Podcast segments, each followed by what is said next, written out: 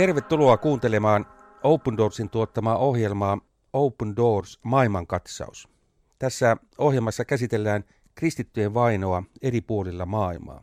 Tänään puhumme erityisesti Somaliasta. Minä olen Jaakko Rahja ja toimin ohjelman juontajana. Kristillinen Open Doors palvelee maailman kaikkein vainotuimpia kristittyjä noin 70 kohdemaassa. Ja kun tänään menemme Afrikkaan, niin Afrikassa peräti joka viides kristitty kohtaa vainoa uskonsa tähden.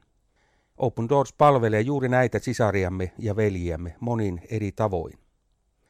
Tässä ohjelmasarjassa keskustelemme siis kristittyjen vainosta yleensä ja erityisesti taustotamme maa kerrallaan Open Doorsin vainoraportin pohjalta 50 pahinta maata kristityn kannalta.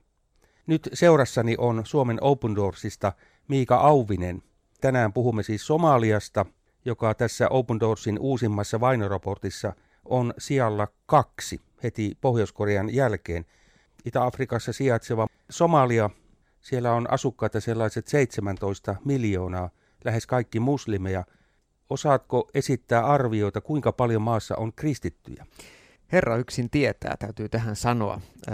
Somaliassa tosiaan arvioidaan olevan ää, muutamia satoja kristittyjä Open Doorsin arvioiden mukaan, mutta tarkkaa lukumäärää meistä ei kukaan tiedä. Muutamia satoja. Kyllä, vain muutamia satoja. 17 miljoonaa ihmistä ja muutamia satoja. Toivotaan, että olisi, olisi muutamia tuhansia, mutta, mutta se virallinen arvio Open Doorsin World Watch tutkimusyksikön mukaan on muutamia satoja. Millä tavalla kuvaisit sitä, että, että mitä vainoa minkälaista vainoa nämä muutamat sadat kristit Somaliassa joutuvat kokemaan? Mm. Somali on siis äh, muslimienemmistöinen maa, jossa äh, yhteiskunta edellyttää kaikkien somalien olevan muslimeja. Tämä on varmasti monelle suomalaisekin tullut tutuksi, jos äh, täällä olevien muutaman kymmenen tuhannen somalin kanssa, jonkun heistä kanssa on jutellut, niin, niin käy hyvin ilmi, että tämä somali-identiteetti ja, ja islam, ne on, ne on kuin paita ja peppu, että ne menee yksin. Mm. Siinä, siinä ei oikein nähdä eroa. Ja Somaliassa moskeijoissa ja uskonnollisissa kouluissa madrasassa imamit, eli islamilaiset opettajat, sanovat avoimesti, että kristinuskolle, kristityille ja kristillisille kirkoille ei ole paikkaa Somaliassa. Väkivaltainen islamistinen kapinaliike Al-Shabaab on, on myöskin ilmassut toistuvasti halunsa hävittää kristityt koko Somaliasta. Ja muslimitaustaisia kristittyjä pidetäänkin merkittävänä kohteena tämmöisille väkivaltaiskuille ja heitä tapetaan ihan välittömästi, jos, jos kristityn identiteetti käy ilmi. Eli ajatus on hyvin pelkistyisesti se, että Somali ei voi olla kristitty. Mainitsin tuossa, että tässä Open Doorsin vainoraportissa Somalia on nyt siellä kaksi, siis korkeammalla siellä kuin koskaan aikaisemmin, tai sanotaan, että pahimmalla siellä. Hmm. Ää, miten sä kuvaisit, minkälaista muutosta siellä on tapahtunut esimerkiksi edellisestä vuodesta, hmm. kun sija- sijoitus on tullut pahemmaksi? No tämä johtuu oikeastaan siitä, että, että tämmöinen niin kuin, ää, väkivalta on, on vielä lisääntynyt. Islamistiset aseelliset ryhmät on, on tehostanut tällaista kristittyjen etsimistä ja heidän tavoitteena on, on aktiivisesti nyt hävittää kristityt Somaliasta.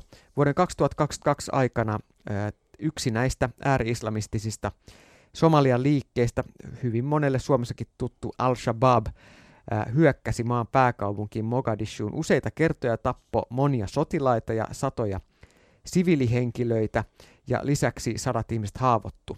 Ja Somalian poliittinen tilanne on heikentynyt ja näillä heimojohtajilla, hallituksella ja oppositiojohtajilta on, on ää, erimielisyyksiä maan keskeisistä asioista ja myös vaalien järjestämisestä. Ja tätä sekaannusta myös nämä jihadistiryhmät on sitten käyttänyt hyväkseen ja kasvattanut valtaansa monissa Somalian alueilla.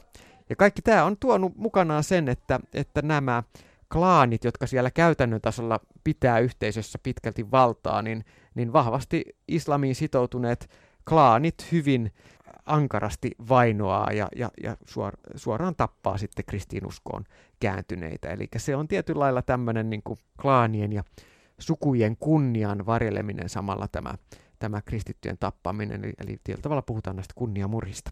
Mainitsit, että islamilaiset aseelliset ryhmät tarkoituksena on peräti hävittää kristityt Somaliasta ja, ja mm. nyt ovat saaneet uutta innoitusta. Onko tässä sama kuin Nigeriassa, että Talebanin menestys Afganistanissa on antanut uutta intoa ja ponnekkuutta? No mä en osaa sanoa, kuinka paljon se on niin kuin Somaliassa vaikuttanut, mutta kyllä globaalisti nähdään, että, että kyllähän nämä niin kuin islamistiset liikkeet ää, tuntee toisensa ja näillä on keskenään vaikutteita. Että tämmöinen talibanisaatio globaalina ilmiönä niin on tunnistettu ja, ja Somaliassa tietysti näillä esimerkiksi Al-Shabaabilla on pitkät juuret ja, ja jo pitkään ää, hallinnut, hallinnut maata, että sinänsä tämä Somalian tapauksessa nyt ei ole mitään uutta. Mainitsit, että kristittyjen määrä on ehkä joitakin satoja, tarkkaa mm. lukumäärää tietysti kukaan ei tiedä. tiedä, onko tämä tyhmä kysymys kysyä näin, että onko tässä kristittyjen joukossa jokin erityinen ryhmä, joka, johon vaino ensisijaisesti kohdistuu?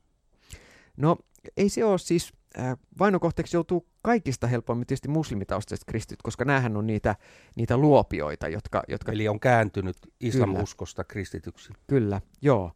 Että tota, Al-Shabaabin joukot pitää islamista kristinuskoon kääntyneitä todellakin niin kuin sellaisia luopioina ja pettureina, jotka on tapettava heti.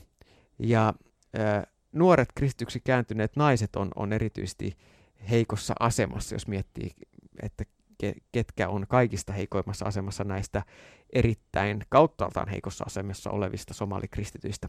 Naisia nimittäin painostetaan ja käytetään hyväksi sekä, sekä sukupuolensa että, että uskonsa takia, ja, ja nuoret kristityt tytöt pakotetaan näihin avioliittoihin, jossa he usein kokee seksuaalista väkivaltaa ja, ja myöskin sitten painostusta pitäytyä perinteisiin muslimikäytäntöihin ja, ja käytännössä tämän kautta sitten sidotaan takaisin islamiin. Voisi kuvitella, että niin kuin mainitsitkin, että naisten ja varsinkin kristittyjen naisten asema on se kaikkein turvaton. Mm. Mm, voitko avata vielä tätä lisää? Niin Somaliahan on hyvin vahvasti patriarkaalinen yhteiskunta, jossa, jossa naisia valvotaan. Että nainen katsotaan olevan isän omaisuutta ja, ja sitten, sitten niin kuin veljetkin puolustaa sisariaan. Eli naisten liikkumatila kodissa, yhteisössä on, on paljon rajatumpi kuin miesten. Ja, ja tota, miehistä riippuvaisten naisten ääni somaliyhteiskunnassa, samoin kuin näkemykset usein tukahdutetaan. Et, et, naisen ei missään tapauksessa katsota olevan sopivaa kääntyä kristyksi, jos naista epäillään Jeesuksen seuraajaksi. Häntä usein nöyrytetään julkisesti ja, ja saattaa esimerkiksi pitää kotiarestissa tai voidaan raiskata, siepata tai sitten pakottaa tällaiseen avioliittoon jonkun tämmöisen islamistisen ääriryhmän päällikön kanssa – jos tämmöinen kristyksi kääntynyt nainen on jo naimisissa, niin, niin hänen miehensä todennäköisesti ottaa eron ja, ja vie lapset välittömästi, jotta tämä naisen ö, kristillinen vaikutus ei sitten näihin, näihin lapsiin tartu. No sitten vielä näitä pakkoavioliittoja, niin niitä solmitaan usein ö, huomattavasti vanhemman miehen kanssa, jolloin, jolloin tämä tämä tietysti nuori, usein voidaan puhua nuoresta tytöstä, niin, niin joutuu tietysti aikamoiseen tilanteeseen. Tuossa mitä kuvasit, niin tulee sellainen ymmärrys, että no siinä ei paljon kristityllä naisella, joka on siis kääntynyt islamuskosta, ei ole paljon elintilaa.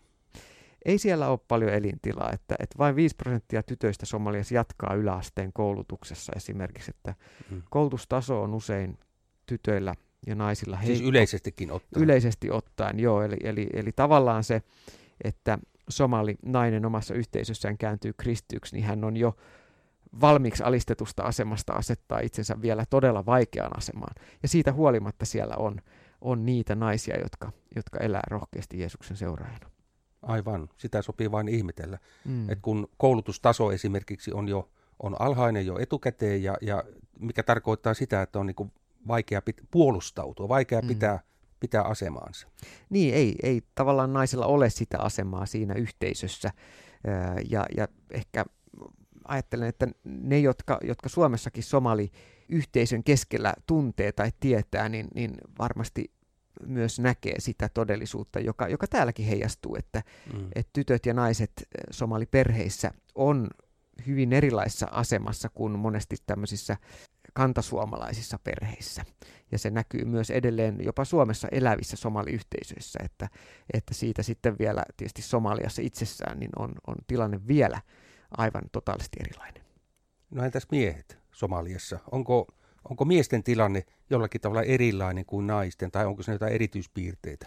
No miesten tilanne on, on toki hyvin erilainen, ja jos puhutaan nyt sitten äh, kristittyjen miesten tilanteesta, joita siis on, on suhteessa vähän Somaliassa, niin, niin Open Doorsin World Watch-tutkimusyksikkö painottaa, että kristittyjä miehiä syrjitään Somaliassa sekä perheen että yhteiskunnan ja, ja klaanin osalta.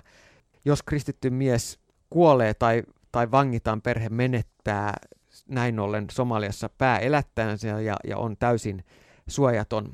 Siis kristitty mieshän nähdään heti tällaisena klaanin petturina Somaliassa ja, ja heitä uhkaa fyysinen väkivalta, solvaukset, kidutus ja, ja tappaminen.